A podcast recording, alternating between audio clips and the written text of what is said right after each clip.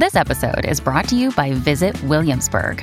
In Williamsburg, Virginia, there's never too much of a good thing. Whether you're a foodie, a golfer, a history buff, a shopaholic, an outdoor enthusiast, or a thrill seeker, you'll find what you came for here and more. So ask yourself, what is it you want? Discover Williamsburg and plan your trip at visitwilliamsburg.com. This episode is brought to you by Shopify. Forget the frustration of picking commerce platforms when you switch your business to Shopify, the global commerce platform that supercharges your selling wherever you sell. With Shopify, you'll harness the same intuitive features, trusted apps, and powerful analytics used by the world's leading brands. Sign up today for your $1 per month trial period at shopify.com slash tech, all lowercase. That's shopify.com slash tech. When you need mealtime inspiration, it's worth shopping Kroger, where you'll find over 30,000 mouthwatering choices that excite your inner foodie. And no matter what tasty choice you make, you'll enjoy our everyday low prices, plus extra ways to save, like digital coupons worth over $600 each week. You can also save up to $1 off per gallon at the pump with fuel points. More savings and more inspiring flavors make shopping Kroger worth it every time. Kroger, fresh for everyone. Fuel restrictions apply.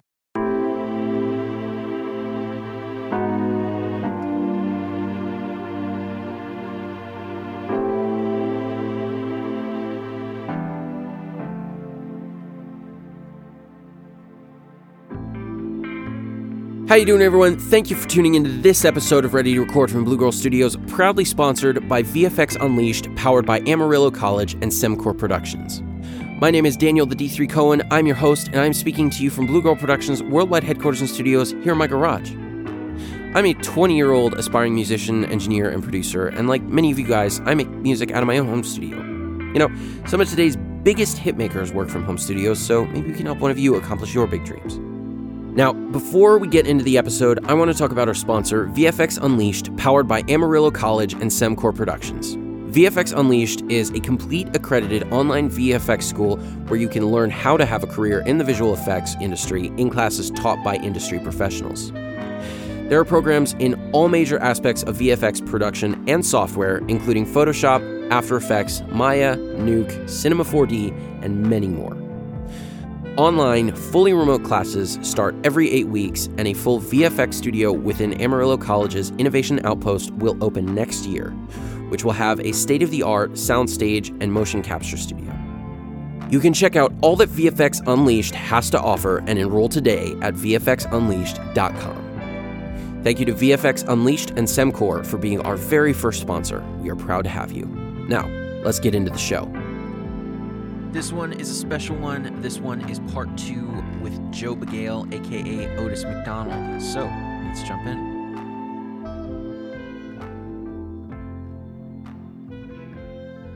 Life moves really fast, and technology is making it move a lot faster. Mm-hmm. My my wife and I were talking about this, just talking about you know how did our parents raise raise multiple kids you know and maintain careers because we we now have a two month old you know and so we're we're figuring out a whole new work family life balance um and and our careers are important to ourselves you know to our own identities you know and uh and it's and it's hard man it's really hard but you know my parents did it and my wife's parents did it and so many parents have done it you know? Like what is the big difference here you know? And we Latchkey start kids. Yeah, yeah exactly.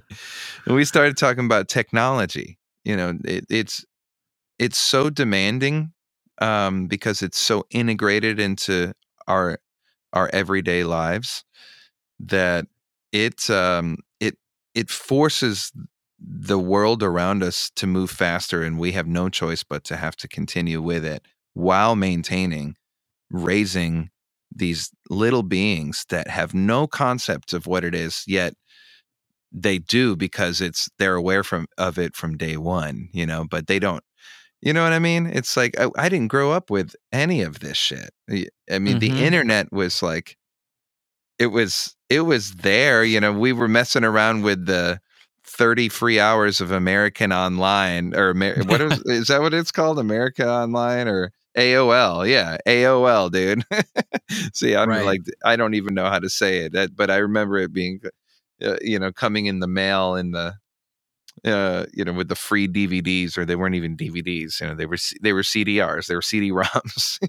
that was mm-hmm. my that was my first uh, exposure to the internet, and that was when I was in high school, and I didn't have an email address until I was forced to have one in college, and uh, I didn't have a cell phone or anything. You know, that just that didn't exist. And, and now you uh, can't imagine your life without it, right? I couldn't imagine. I mean, I wouldn't be able to do what I do for a living if it was not for the internet, man. Yeah, you know, and I'm I'm so gung ho on figuring it all out um, as a musician, you know, and how it all works, so I I can I can take care of my family, you know, because now now that I have kids and I have a wife, I uh, you know the music is not even about me anymore it's like it, it's it has so much more meaning because there's people that are dependent on me succeeding and right. i wouldn't be able to succeed uh, if it wasn't for uh, the you know the, these tools that we have like the internet and and digital recording and all you know all that other shit. We're just talking about technology really right? So hey man at the at the end of the day technology is what's allowing us to have this conversation I know. Look at that. Where are you, by the way? Are you in the Bay? I'm in the Sunset District. Oh, okay. I'm so a, you're here I'm a mile city. and a half. I'm a mile and a half from the beach. But I did last year talk to uh, Nappy G, who was sitting in his apartment in Hamburg. Oh, that's pretty dope. You know, you can you can you can be anywhere in the world and we could have this conversation. Yeah, man. You could, you know, you could be next door. You could be six thousand miles away. Yeah. Yeah. Thank God. Thank God for the technology. And also, holy shit, it's terrifying. I can't even imagine what it'll be like when, if you're my age and you're having kids, you know? So imagine 19 years from now what technology is going to be like, man. Holy shit. It's my guess terrifying. as a computer science major, albeit not a very good one, but a computer science major nonetheless, uh, my guess is there's going to be some plateau somewhere in the next five to ten years, because a- a- every every decade, I, I, I'm not sure if you noticed, but every decade technology starts to kind of plateau, mm-hmm. and things start looking the same. I mean, you think about the uh, you think about the 2000s. You know, I, I have a Mac Pro here from 2009, right? Mm-hmm. And that that design even even though the internal design of that uh, of this computer changed over that time period. From 2003, with the release of the Power Mac G5, to 2012, when they made the last of these kind of Mac Pros, they looked the same. Mm-hmm. And much of the same software ran on them. And yes, they had different internals, and by 2006, they were running different processors, all that crap. But the, the thing about it is, that kind of design language plateaued. And then you look at the you you look at the other computers from it, Apple's kind of the easiest to go off of because they're the only ones that make the Mac computers. PCs are vastly different. You can find ones now that look like they were from 30 years ago.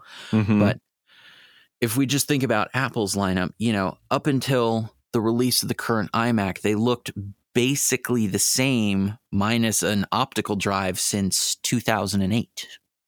You yeah. Know, Mac Minis looked the same since 2010 up until 2018. And even with the advent of the 2018 model, they only changed the color, you know, so they yeah, look true. basically the same. Things, to my head, things moved really, really forward, really, really fast, and then they plateaued. And then they have an innovation and then it plateaus.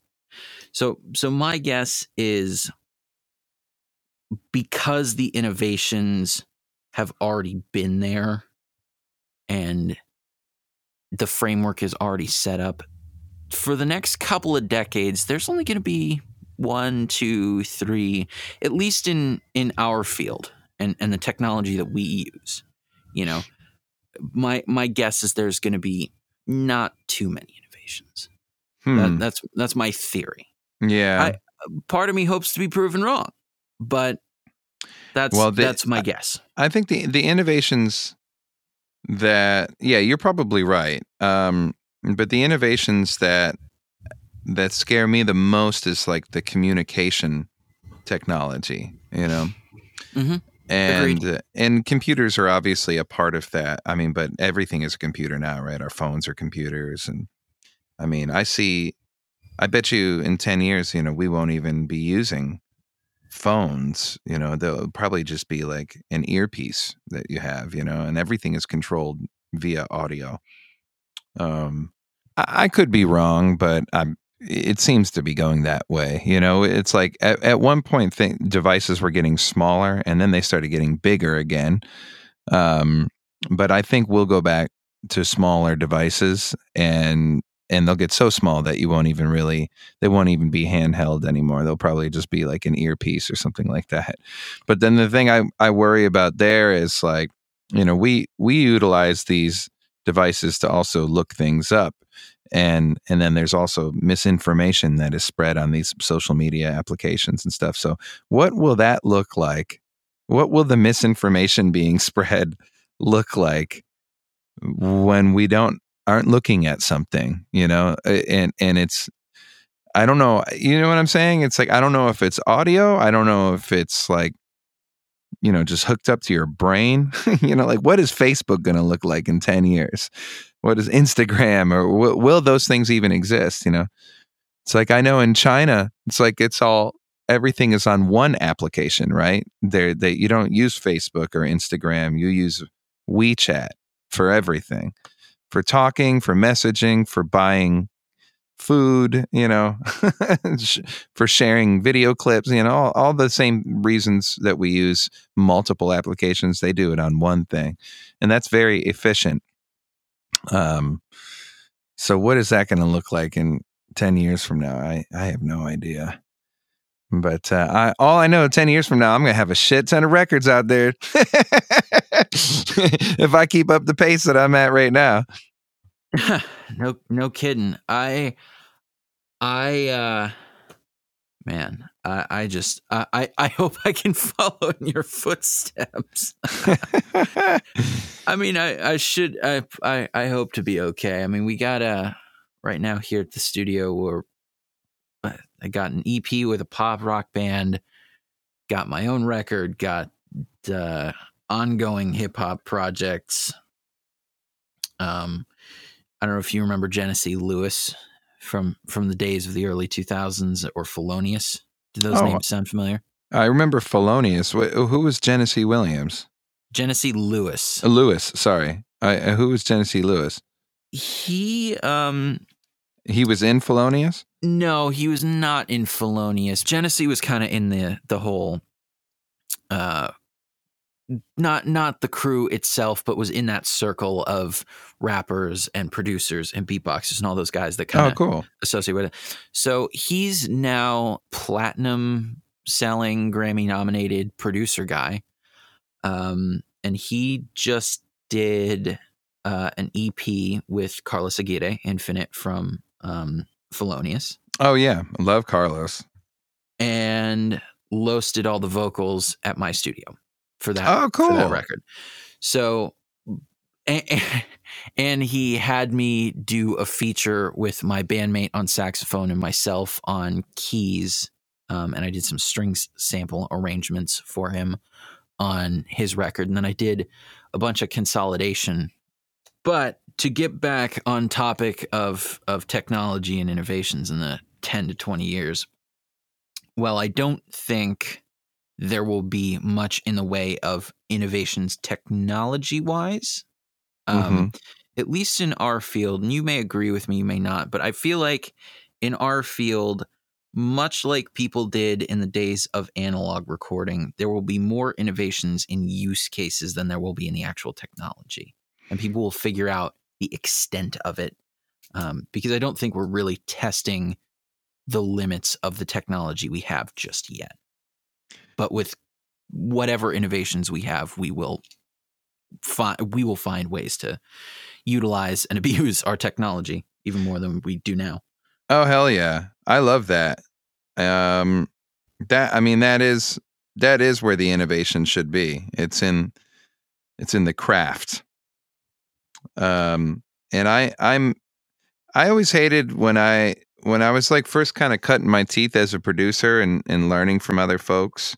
Mm-hmm. I would always hear this the same shit, man. People would just be like, "Well, everything has been done already, so it doesn't matter if the chords are the same or whatever." you know, they and I'm just like, "Eh, "What? like what are you talking about?" You know, and um I hate that. Yeah, I I I hate that idea that everything has been been done. I don't agree with that. I know that there's only 12 notes, you know, with Western music or 24 if we're dealing with Eastern music. But rhythm and sonics, you know, that thing we were talking about earlier, that shit is like infinite. What you can do with sound and space and and uh and with sampling, you know, you you do in fact find some some progressions you might not have stumbled upon in your in your years of listening to you know various records i think there's a i think i think the technology is there and and there are probably some advances that will happen in processing speed you know that helps just make it work better Mm-hmm. but uh gosh if we if if if all the the people that make you know pro tools and ableton you know if all these engineers just decided to stop um letting it evolve i i think we would have plenty of shit to work with. You know it's it, it's crazy what you can do with a with a fucking iphone compared to what i could do with this eight track reel to reel machine i'm looking at over here you know? Right. yeah. Well, you know, I I I take a similar but slightly different approach to you in that I would venture to say just because there's so little, at least in the Western scale. I know Victor Wooten can explain the whole. There isn't 12 keys. There's 30. And, Oh, and yeah. here's why. Even though that's the Western scale, it's still 30 keys. But yeah yeah um, but I I would still venture to say everything's been done. But you can. But even if everything's been done, you can still do everything. Eh, Everybody. I don't think there's anyone in the world who's done something who couldn't be able to say, "I could do this differently. I could improve upon this." So, to my mind, sure, everything might have been done already, but we could do this different, or we could do the same thing better. yep You know. yeah Um, 100% and I, I think that's that's that that's the mindset that I take because you know, sure, half of my songs could be you know one four with a with with a, a grace note on the five chord, but like I, I'm not going to do it the same way the next guy did, and the next guy after me is not going to do it the same way that I did it. You know, yeah yeah Um, Totally. Yeah. I mean, yeah. yeah. it's that's that's what's that's what's beautiful about making music that is human. And uh and that's what's beautiful about doing certain things like turning off the quantize function. you know? Yep. It's like it's those human imperfections that makes something that's really uh unique to to um to each artist or producer or, musician that puts it down. You know what I mean? totally. and uh yeah you i mean a- a lot of times i'm just playing a you know what people call like a boom bap beat or whatever or Sure. Or a backbeat you know depending on what kind of music we're talking about or style of music. But each each song and the reason that you know i like to have a sample or at least some sort of source content to work with um, is because it it it informs the way i approach that same groove um, because it's not going to be the same uh, on every song. It just can't. It can't feel the same. Um, I mean, sure, I could just try to make it feel the same, but I don't. I don't want it to, and I don't think it naturally will feel the same because it's it's a different day. It's a different frame of mind. You know what I'm saying? There's just it's it's human. We're we're having human experiences. on- Well, yeah, I'm, and I, I think that's kind of something I've I've encountered having to write for my own band, my own band being kind of a jazz funk ensemble thing with a X number piece horn section. Call me tomorrow; it'll be a different number than today. Um, but uh, you know, eh, th- there's a level of cohesion that you want between songs because you want to sound kind you if you're putting that compilation that body of work together you want it to go together but at the same time you want them to each stand on their own as an individual piece so they don't have to be a part of that compilation to work totally well you know so it's interesting you say that because I used to be very fixated on on an on the album as being the main piece, you know, the centerpiece right. or whatever. And that and that's because I grew up listening to albums. Me and too. I'm sorry? Me too. yeah, you too. And and I had already put out a few albums. Um and even the first 10 songs I made for YouTube, I thought of as like the third Joe Bagale album, but I was going to make an instrumental album, you know? And it's like, I thought of it like as all those songs working together. But now my approach is pretty different um, because I, you know, I'm utilizing these streaming platforms as the the way to really get my music out there and to create a revenue stream um, that that is that can pay my rent you know what i mean? And and take care of my family. And yeah. and the and the way that i found that i'm the way that i've had personal success using something like spotify is by releasing singles mm-hmm. and so this is this is kind of a, a nice little little code cheat code if you will for you for the listeners out there but when you release an album on Spotify, there you are allowed to pitch one song from that album for uh, an editorial playlist. And playlists is like the new radio. You know what I mean? If right. you get if you get right. in a very big playlist, you know, some of those playlists have millions of followers. Especially the Spotify original ones especially the Spotify, yeah, the the editorial playlists. Yeah. yeah. Those are the those are the ones that are huge. And if you can get in there, then your numbers start to go up, right? But sure. when you put out an album, you can only pitch one song for a playlist, right? Mm-hmm. And you can hope that maybe one of those editors comes across another song and adds it to a playlist, you know. But that usually doesn't happen. So I was like, all right, what if I put out a song every single week? Then I can pitch every single song for a playlist. And then I'll put out an album at the end of, say, a 15 week cycle, say 15 songs. On week 15, I'm going to drop the album and I'm going to pitch the very last song for a playlist, you know, mm-hmm. the last song of the 15 weeks and uh, as long as you use the same ISRC codes, it'll all just show up as as the album, and uh, it won't, there won't be duplicates of it. You know what I'm saying? And right. so, at the beginning, or not the not the beginning of 2021, but at the rather the end of 2020, actually a year a year ago now, October of 2020, I looked at a a catalog of music that I had created which was at that point over 100 tracks. Mm-hmm. Um, probably around 120, 130 tracks that I had not released.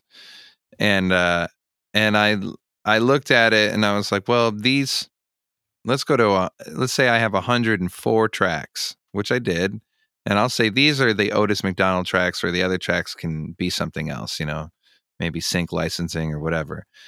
Um, if I have 104 tracks and I want to put out a song every week, that's that's two years worth of music right there. That right. and, and that and then I can put out you know however many albums I want in that year. But back to the the cohesiveness, I find that when I when I approach each cycle, I'm looking at like, okay, all of these songs are unique. When it's time to put the album out, how can I figure out a way to make these work together, to piece them together? And uh, and that's just through sequencing, right? Through you know through album sequencing. But I'm always surprised at at, at the fact that it it actually works, you know, because I'm not thinking about it ahead of time, like it being an album. I'm just finding the 15 or 10 or however many songs I like. you know, I'm like, I want to put these ones out now, you know? Right. And uh and then it's like taking a DJ's approach, like, all right, I have to figure out how to make these songs work together. Mm-hmm. And uh and so that's what I've been doing. And uh and so now I've just I've just hit, you know, one year of doing this. And so that's 52 songs I've put out so far in a year. And um and you know, and I'm not stopping. I'm just going to continue to do that because I had two years worth of tracks ready. That means I had two more years to make two more years worth of tracks. you right. know, you know what I'm saying? And so I, I'm, I find that I'm, I'm really enjoying the creative process of just figuring out how the business works on mm-hmm. an independent level. And uh, and the numbers well, the numbers kind of speak for themselves. I mean, they've gone up. I, I already had a bit of a following when I started doing it. Um, but uh, let's see, I was at, I'm looking at my data right now, not to nerd out, but that's what this podcast is for, right? exactly. So I was at 65,000 monthly listeners in uh, October of 2020. And now let me go back. Oh, it is, I'm just looking at Spotify. I'm at 326,675 monthly listeners. Uh, so in one year from releasing music every week and getting in a lot of playlists and stuff. Um, mm-hmm. And uh, I was around 100, 120,000 monthly streams in this in September I was at 834,000 monthly streams. and uh I'm not a rock star, man. You know, it's like people don't know my name like it's not a household name like you know, Rihanna or Bruno Mars or something like that. But you're there's 326,000 people on Spotify that know me. you know, it's like right. I'm finding my own audience. Back back to like how the internet is so useful, you know. Yeah, it's, no uh, kidding. Yeah, pretty incredible.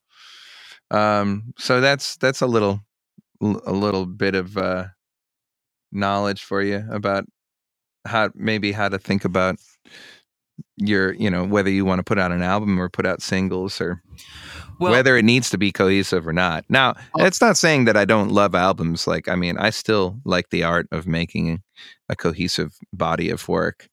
Um, well, but I also I also want to make a living. yeah, exactly. Yeah. yeah. Well, there there's I mean, when I think about making an album, I don't think about releasing the album. At, sure. at least not at first. I, sure. I think about each of these songs has to stand up on its own. Each of these songs has to be a single. Um, and and I really have to put that into perspective. But I would like to just for my own sake and kind of the kind of just for the shits and giggles of my circle which I know love albums and I'd like to put this thing on a limited run of vinyl for the sake of hey I, I did a thing you know and and I can you know hold it in my hand. Um that's that's kind of why I still think of albums but realistically totally. you're, you're not going to sell an album. In, unless your demo is I don't know, 45 to 60, you're not going to sell records. You're, you're going to sell singles. Yeah. Mm, it, Definitely. At least to my generation. Although, I, you know, vinyl is definitely coming back. And, and honestly, I would, I'd bet, I'd put money on the fact that I think streaming is helping it. Um, yeah, because people can sell vinyl records right on their Spotify pages, and yeah, and I can. and I and I bet that most people are still the majority of the time listening to streams but they want that that token. They want that vinyl. Maybe they don't even have a fucking turntable, but they just want it for their collection. You know what I mean? Right. Mm-hmm. Um, but for us, we want to hear our our music on on this like ancient platform that we grew. I grew up listening to records, you know, and I still listen to records every day in my household. I have a massive collection of records. You know, I I love it, and I still think I, I still think it sounds better on vinyl and all that shit, man. You know, I I I agree with you. I mean, hey, man, we live in the same town. Come have dinner with me. You'll see you'll see the vinyl record collection. oh, that's my, wonderful. My my mother. Uh, I'm, I mean, I, I grew up listening. You know, streaming didn't come into my head until four-ish years ago. Mm, I think mm-hmm. four or five, maybe a little bit less. But to to my head, if I was going to listen to music on my phone or tablet or computer, whatever digital device, it was you rip a CD or you get the rip of a CD from your friends. Yeah, totally. Um, yeah, that's that was the, the same thing for me. The the primary medium for me was my mother's wall of CDs or my mom's wall of vinyl who which that collection started my my mom had me older. She was 43 when i was born. So mm-hmm. my mom started collecting in high school in the 70s that's awesome. so she has all of her vinyl not all of it she lost she lost a lot of it on moves and things like that. Uh, my grandfather was a marine so she doesn't have everything but she she has early vinyl collection from the 70s 80s 90s like ev- every everything is there you know? That's awesome. Um, and and what we don't have we try to fill in. Um so there's always been a turntable hooked up. There's always been music on vinyl. Um and i i i as a kid uh my mother had i don't i think it was a u2 record. I don't know what u2 record it is anymore. But she had it on cd and she had it on vinyl. And i didn't know what vinyl was. But I actually remember this moment, funnily enough. I was about two years old. We had just moved into this house that we're in now. We moved in in 2003. Mm-hmm. And she started, I, I asked to listen to the record and she started to put the CD in, in the in the disc changer. And I said, no, I want to hear it on the big CD, meaning vinyl. Um, so from a very, very early age, I knew what that sounded like and I knew that I liked it. Mm-hmm. You know, um, so just on the topic of vinyl, yes, oh, it, to my to my head, it does sound better, and it's oh yeah, it's a beautiful medium. It's the best. It's the best, and there's nothing like looking at the artwork on that, uh, you know, that yeah. scale and reading reading reading the liner notes, and I mean, it's all having liner notes to begin with. Having liner notes, totally, man. Yeah, I I, I make sure of it that my oldest, uh, my son Brent, who's he's he'll be three next month, but he is he's very familiar with records and how they work, and and he helps me put them on all the time. He knows he knows the the whole um uh what's what's the word I'm looking for? Uh, he knows how to drop a needle. well, he knows how to drop a needle, yeah. But uh, the ritual, he knows the whole ritual. That's mm. the word I was looking for. Yeah. Um, yeah. It's yeah, it's great, man. I'm always gonna listen to records and always want to release stuff on records too. But I've never made as much money on physical sales as I've as I've made off of streaming, and that's that's the truth. So, well, streaming's a lot more accessible. Yep. Yeah. And uh, you can't put a record player in your car. No, you can't. They tried. they tried back in the day. They did. Didn't the Ford Edsel? They tried to put a they tried to put a turntable in the back seat or something. Yeah, that sounds right. Sorry, excuse me as I'm yawning. That sounds right to me. You're, you're, cool. Yeah, not not really too possible. Um, yeah. you, you, can try, but I, I, don't think you're gonna find shock mounts good enough to to do that. Yeah, probably um, not. Now, uh, jumping back into the streaming thing, you talked about um, having cohesive ISRC codes and making sure that you have the same codes you you have a record. Mm-hmm. Um, do you have your own codes, and h- how how do you deal with ISRC codes? Um, well, I have a company called Track Tribe uh, that I, I co-founded with some some some buddies of mine that I've I've known since uh, well some since high school and then others since Cool. college. Uh, but yeah, we we own our own ISRC codes. I mean, you have you you, you can pay for like a, a bunch, you know, and Mhm. then you just you just get a, a big big chunk of them, and we just assign them ourselves to to each song as they as they come. I know I know when I started thinking about turning this place into an actual company, one of the first things that I did was reach out to the US ISRC agency and and, and inquire about uh, what plans would work for me as far as buying codes. Mm-hmm. Um, because it seems it, it, you know, it. Some people it seems like a big deal, but to my head, it it seems kind of like a no brainer if you're trying to release music and you're an independent artist. Yeah, you. I mean, you should most definitely. Well, I mean, if you if you don't buy them yourselves, like uh, then the distributor will make one for you, and and, And and I've I've had that happen. yeah, I I think we're kind of getting more into that place where it probably doesn't matter as much anymore. I mean, because True. in theory, you're still paying for those ISRCs through your distributor, through like Yeah. Dis- DistroKid or TuneCore, you know, or whatever CD Baby. Um, but it's nice. It's it's nice to own it yourself because it's like, well, actually, a DistroKid probably. I have to look and see. I think there might have been one song that I released that they assigned ISRCs for, and I think it's pretty accessible. Um, but I was I'm sorry. What I was going to say is I thought that maybe the uh, the benefit to owning your own off the bat is that you can track the usage of it across you know the entire scope of the internet.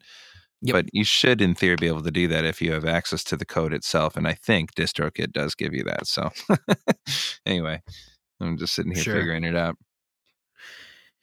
You know, that's the beautiful thing about the internet. You can you can figure things out Yeah, as we have a conversation on the internet.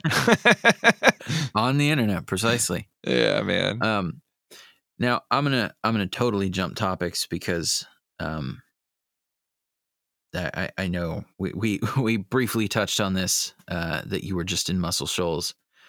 How were those sessions and, and what were those sessions? I know you were there with Will Blades. I don't really know what was going on. What was what was what was the occasion? Well, it was uh, th- this this local producer, Michael Starita. Oh um, yeah, Yeah. So Starita was producing the session, and uh, he's been friends with Will for a long time. Starita and I met um, a few years ago, two two years ago now, maybe th- getting on three years ago. Um, and he was directing the uh, the Undercover presents a tribe called Quest's Midnight Marauders record. I remember that. That was a cool thing. um, and Will did a track on there. And when he did the concerts, um, he hired me to play drums on it, and that's how I met Starita. And I had directed Undercover's uh, Sergeant Pepper's tribute, um, you know, the 50th anniversary of that. So I was very familiar with the Undercover process too. Uh, and so yeah, Starita and I stayed in touch and followed each other on Instagram and shit. And this record that he was producing, um, the artist he was working with really wanted that kind of gritty, funky soul sound a la Muscle Shoals. And he, uh, the artist lives out in Atlanta, and Starita is from Mississippi, and he was out visiting family um, a few years back. And his wife um, is a wonderful photographer and cinematographer. Uh, he and his wife were were driving, you know, up and down through Alabama taking pictures and stuff and and then they came across a sign that said Muscle Shoals like 20 mi- 20 miles. And he was like holy shit like Muscle Shoals? You know and he like so they go out there and he takes the tour you know you can do these tours at at Yeah. both Fame and at Muscle Shoals Sound. And uh, he met all the folks and and inquired about what it would take to make a record and, and F- fame is like still in a fully functional operational recording studio Yep. um and muscle shoals is a, a place that you can also record it and they have all the gear to do it but they are a um a museum during the daytime and so the only time you can record is at night and you have to work out the deal with them or whatever and so he and this artist, you know, put together these sessions at both Fame and Muscle Shoals Sound. And I was hired to play bass on the record, and Will was hired to play keys.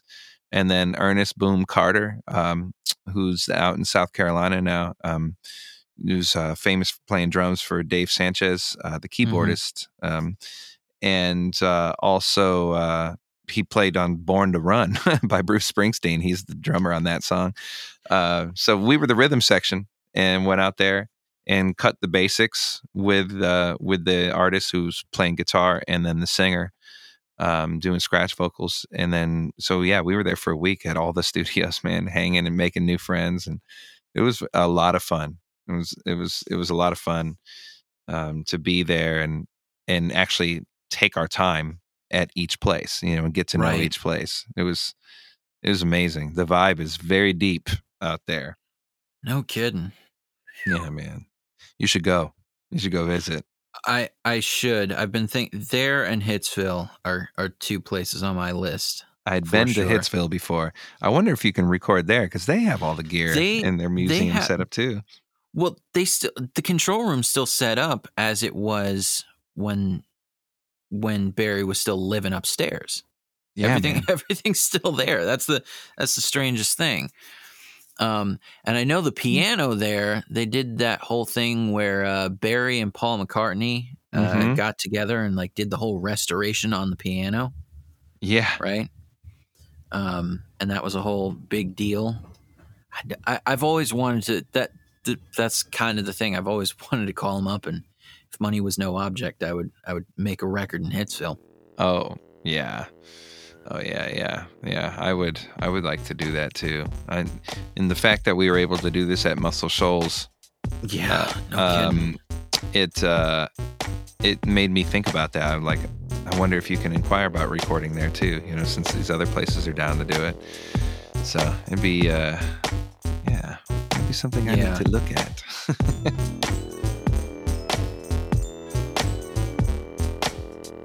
From the time that I was very little, music streaming has been extremely prevalent. Spotify has been around now for upwards of 15 years or more.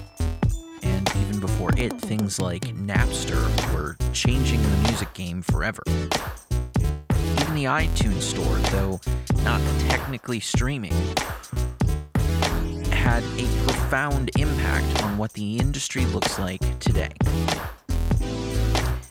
Herein lies the idea of what Joe Bagale has been doing, and just how genius it is.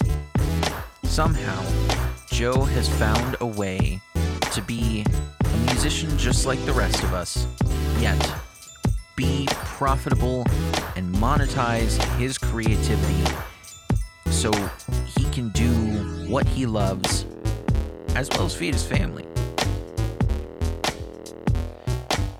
Personally, I think everyone should take a page out of Joe's book. Even if they don't use a moniker as cool as Otis McDonald, it's a pretty damn good way to live. Joe, thank you for being on the show and thank you for giving us some insight on how to be musicians in the modern age. Also, thank you for some fascinating questions about technology and how it has shaped our lives and how great and terrible it can be. For all of you looking for any of Joe Bagale's music, just search him on Spotify or anywhere you get his music. He's Otis McDonald everywhere.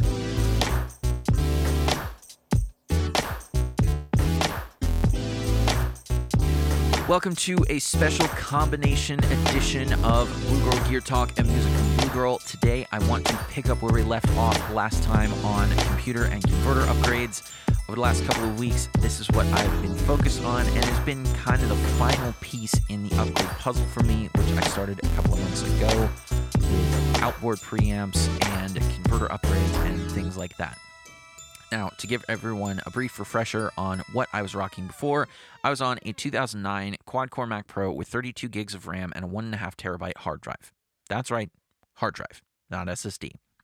As far as conversion was concerned, I was using a relatively high end prosumer interface from the late noughties, early 2010s, the Focusrite Liquid Saffire 56, which was for years Focusrite's flagship prosumer model. Now, this rig worked great for a number of years. And I think for anybody who is not doing the stuff that I'm doing with podcasts and heavy internet integration, you could still rock this rig and be perfectly fine. However, I did notice as a podcaster and as someone who does a lot of collaboration online and remote that this rig was not super working out for me anymore, as well as the amount of stuff I was doing the processing power that I had from this Mac Pro was not enough. Now, I could have upgraded the Mac Pro. A lot of people do, and a lot of studios, even in far more high end studios than mine, are still using computers like this. However, for me personally and the work that I do, it was more viable to upgrade to a new computer and converter than to try and update the rig I already had. So, what am I recording on now, now that all these upgrades are finished? I'm so glad you asked. I have jumped onto the Apple Silicon train and went for the brand new 2021 M1 iMac, and this thing screams. Everything that I have thrown at this thing, from audio to video and much more, have gone off without a hitch. As far as the converter is concerned, it's the same thing. And I went for the PreSonus Quantum 4848, which is a extremely good price to performance and really good bang for the buck converter. This thing has 32 channels of simultaneous I/O in the box, on the box in a 1U rack space as well as 16 additional channels of inputs and outputs through ADAT, which brings it to 48 channels of inputs and outputs. And what's cool about this thing is you can record higher than 96K up to 192 kilohertz sample rate. Now, I am pegged at 44.1 and have been for a very long time. But if any of you guys are ones to record at 96 up, you can do it and it sounds incredibly clean. Now, as an ultimate test slash trial by fire, I ended up doing an intense week of sessions last week with brand new gear that I had only finished installing on Monday, and my first sessions were Tuesday. So, what was I doing? Well, I was doing what I had teased last time on the show, which was sessions with friends of the podcast and past guests Will Magid and Gordon Nappy G. Clay, as well as dear friend and collaborator Tommy MC Sola T. Shepherd of Alphabet Rockers, a three time Grammy nominated band, as well as Antique Naked Soul and Felonious. These sessions have been super cool. They're a cross between jazz, funk, R&B, and hip hop, as well as a little bit of neo soul and ever so slightly bit of rock just from our own influences and inspirations, though the rock is not super present and is very much subtle, but it's there if you really want to listen to it. I want to share a song from these sessions with you. It is a song that internally at one point was known as 155. This was a song I wrote for my band Danger 8, but eventually, when I was called upon to produce beats and music for this project, I ended up giving this song to this project with Tommy, Gordon, and Will as a collaboration with my band. So this is very heavily featuring my band Danger 8, as well as Tommy Shepherd, MC Soulati, Gordon Nappy G. Clay, and Will Magid. The segment of the song that I'm going to be sharing with all of you is the second verse of Nappy G into the solo section. The solo has not been recorded yet, but will be recorded at present, as far as we know, by Will Magid. And we are going to go into the verse of Tommy MC Sola T Shepherd. This is some cool stuff. These guys spat incredibly cool bars. And as somebody who was in the room while they were writing them, it was really fun to watch all these guys work together and collaborate. And it was really fun to be a collaborator with all of them. Now, I will have more stories about these sessions, and hopefully, we can get an episode with these three guys talking about these sessions in the future. But for now, I will leave you with this piece by Danger 8, myself, the D3, Gordon Nappy G. Clay, Tommy MC Sola T. Shepherd, and Will Magid. Enjoy. You're not trying to change the world, but the world's trying to change you. You're not trying to change the world, but the world's trying to change you. Way past time, we've been falling behind our potential. True essential mental. Dropping that realness you get into. Can't stop the soul is elemental. What we've been through just a preview. Coming up next, it's a crazy flex. You gotta respect the correct connects. Hold your head high like you know you're blessed. They can't catch what they cannot touch. If you talk too much, it's a mental crutch. Gotta listen more before we speak. Cause other ideas can be unique. I said life's a song, the melody's long. Find the right key, you can do no wrong. Your own inner beat is so unique. Be your own freak and sing along. Come on.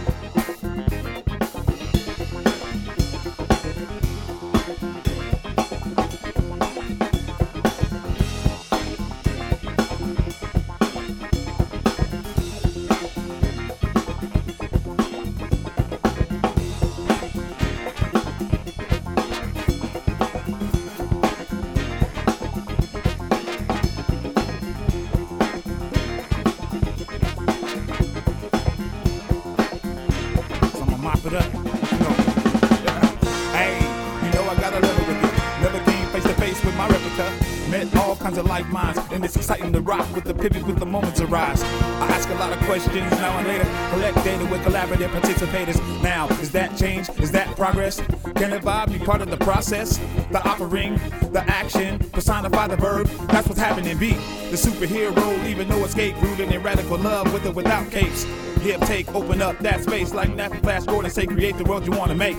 It's RQ to take skew views, microdose them up with that new time news. You're not trying to change the world, but the world's trying to change you. You're not trying to change